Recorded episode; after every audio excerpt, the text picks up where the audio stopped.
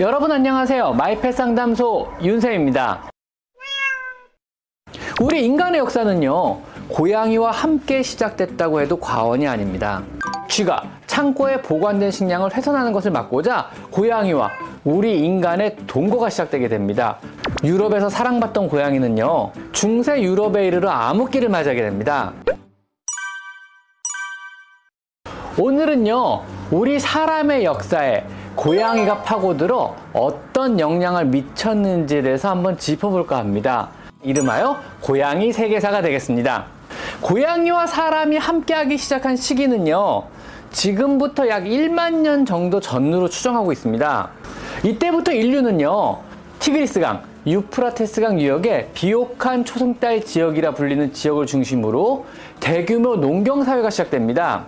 이것이 바로 메소포타미아 문명이나 이집트 문명의 시작이었고 이때부터 고양이는 우리 사람과 함께하기 시작합니다. 이전의 사냥의 이자라는 유목시대와는 달리 농경사회에서는요 한 곳에 정착을 해서 농사를 짓고 수확물을 창고에 보관을 해야 하는데요. 이 과정에서 쥐가 창고에 보관된 식량을 훼손하는 것을 막고자 고양이와 우리 인간의 동거가 시작되게 됩니다. 동등한 계약 관계에서의 동거였죠. 이 사막유래의 고양이란 동물은요, 금방 사람들의 마음을 사로잡아서 이집트 사람들의 마음을 열광시켰는데요. 처음에는 그들이 지켜주는 식량에 감사를 하였고요. 그 후에는 그들의 귀여움에 반하게 됩니다. 누군들 안 그렇겠나요? 나중에는요, 이집트 사람들은 고양이를 신으로까지 숭배하게 되는데요. 고양이는 음악과 풍요, 다산의 여신이자 여성의 보호자인 바스테트라는 신으로 숭배되었고요. 고양이를 죽인 자는 사형에 처해졌습니다. 만약 그가 기르던 고양이가 죽으면은요, 그 주인은 사람들 앞에서 가슴을 치고 통곡을 했으며 자신의 양 눈썹을 모두 밀어 슬픔을 표시하고 죽은 고양이는 미라로 만들어 매장을 했다 그럽니다. 그래서 아직도 고양이의 미라가 이집트 지역에서는 많이 발견된다 그래요. 또 때로는요, 사람과 함께 합장을 하여서 사후 함께 사후 세계로 가기를 강력하게 희망을 하기도 했답니다. 당시 이집트 문명에서는요, 고양이를 다른 나라로 반출하는 것 자체가 불법이었으나 대륙으로 가던 선원들에 의해서 고양이는 중동 지역과 유럽으로 점차 퍼져나가기 시작합니다. 이후 중동의 고양이는 다시 실크로드를 통해서 중국으로 가게 됩니다. 당시 중국의 주요 술취품은 당연히 비단이었는데요. 이 비단의 원료를 생산하는 누에를 쥐들이 먹어치우자 고양이를 들여와 오곡을 풍성하게 하는 동물이라 일컬으며 중국에서도 굉장히 귀히 여김을 받습니다. 이 중국의 고양이는요, 다시 삼국시대에 한국의 불경이 전해지며 쥐로부터 목판으로 된 불경을 보호하기 위해서 고양이도 함께 수입되어 한반도에 정착하게 됩니다. 현재 우리 주위에 흔하게 보이는 이 코리아 쇼테어 품종의 기원은요, 결국 이집트와 중동 지역에서 유래한 페르시안 고양이나 아베시니안 고양이의 후손입니다. 신기하죠? 기원전 900년쯤의 로마에서는요, 고양이는 가정의 수호자이자 자유의 상징이 되기도 합니다. 그리스와 로마 시대를 거치며 유럽에서 사랑받던 고양이는요, 중세 유럽에 이르러 암흑기를 맞이하게 됩니다. 로마 교황이었던 그레고리 9세는요, 고양이는 사탄의 분신이라 칭하여 고양이의 대학살이 전 유럽에 걸쳐 진행되게 되는데요. 마녀 사냥의 희생물로 고양이가 지정된 것입니다. 약 100여 년 넘게 전 유럽에서 고양이의 학살이 자행된 결과 전 유럽의 쥐들이 크게 번성하기 시작합니다. 전 유럽을요, 쥐떼들이 휩쓸고 다니기 시작하며 전염병이 전 유럽에 돌기 시작합니다. 네, 인류의 대재앙 중 하나였던 흑사병의 시대가 도래한 겁니다. 이 흑사병은요, 결국 전 유럽에 퍼지며 전체 유럽 인구의 30% 이상을 죽이고 나서야 끝나게 됩니다. 이렇듯 세상의 모든 생명체는요, 서로 서로 조화와 균형을 이루고 있으며 이들의 조화로운 상황에서만 우리 인간들도 공존이 가능하다는 크나큰 교훈입니다. 그래서 여러분이 주변의 길냥에게 조금 더 상냥하게 대해주셔야만 하는 겁니다. 그 후 15세기에 들어서요, 범선의 제작 기술과 지도술, 항해술 등의 발달로 전 유럽의 열강들은요, 대항해 시대를 맞이하게 됩니다.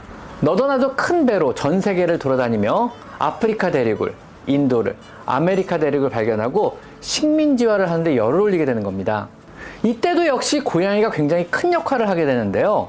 배를 타고 수개월을 여행하는 데는요, 많은 식량과 식수가 필요합니다. 하지만은요, 배 안에 식량과 식수를요, 역시나 쥐들이 오염시키고 탈취를 하게 되는 거죠. 그래서 선원들은요, 오랜 여행에는 반드시 배마다 고양이를 태우고 쥐를 잡겠습니다. 이른바 세일러캣의 등장입니다.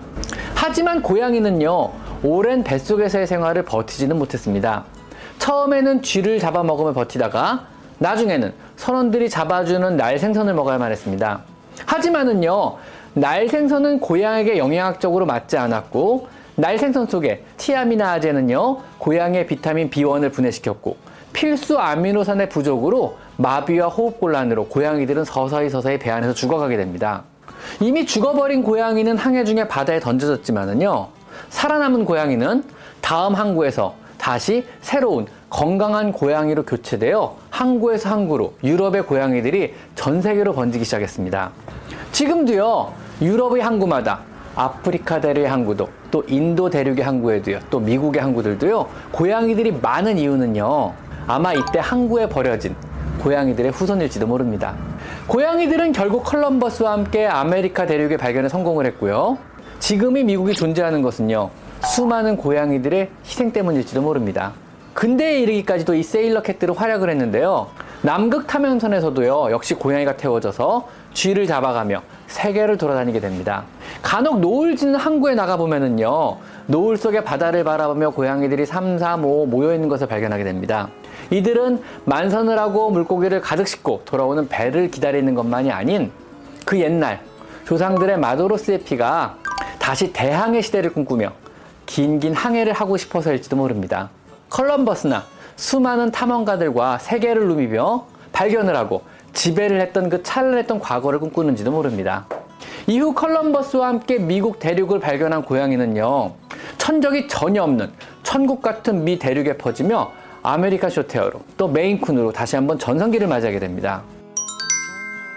우리 인간의 역사는요, 고양이와 함께 시작됐다고 해도 과언이 아닙니다. 우리 농경사회의 시작은요, 고양이 없이는 불가능했으며 중국의 대규모 비단 생산에 의한 실크로드의 발달 역시요, 고양이 없이는 불가능했을 겁니다. 고양이가 없었다면 아메리카 대륙의 발견은 100년 이상 늦어졌을지도 모르며 만약 중세 유럽에서 고양이를 마녀 사냥으로 학살하지 않았다면 흑사병으로 유럽 인구의 3분의 1이 죽지도 않았을 거고요. 번성한 유럽인들은 현재 전 세계는 물론 화성마저 지배하고 있을지도 모릅니다. 사실 어쩌면은요, 인간의 역사를 만들고 인간을 지배하는 것은 고양이일지도 모르겠습니다. 지금 사실 인간을 실지배하며 수억의 사람들이 캔따개를 자처하게 하고요. 또 고양이의 치료비와 캔값을 벌기 위해 노동을 하고 일을 하고 있으니까는요. 저도 그렇거든요. 그래서 사실 지금도 세계를 지배하는 빅브라더는 고양이가 아닐까 합니다.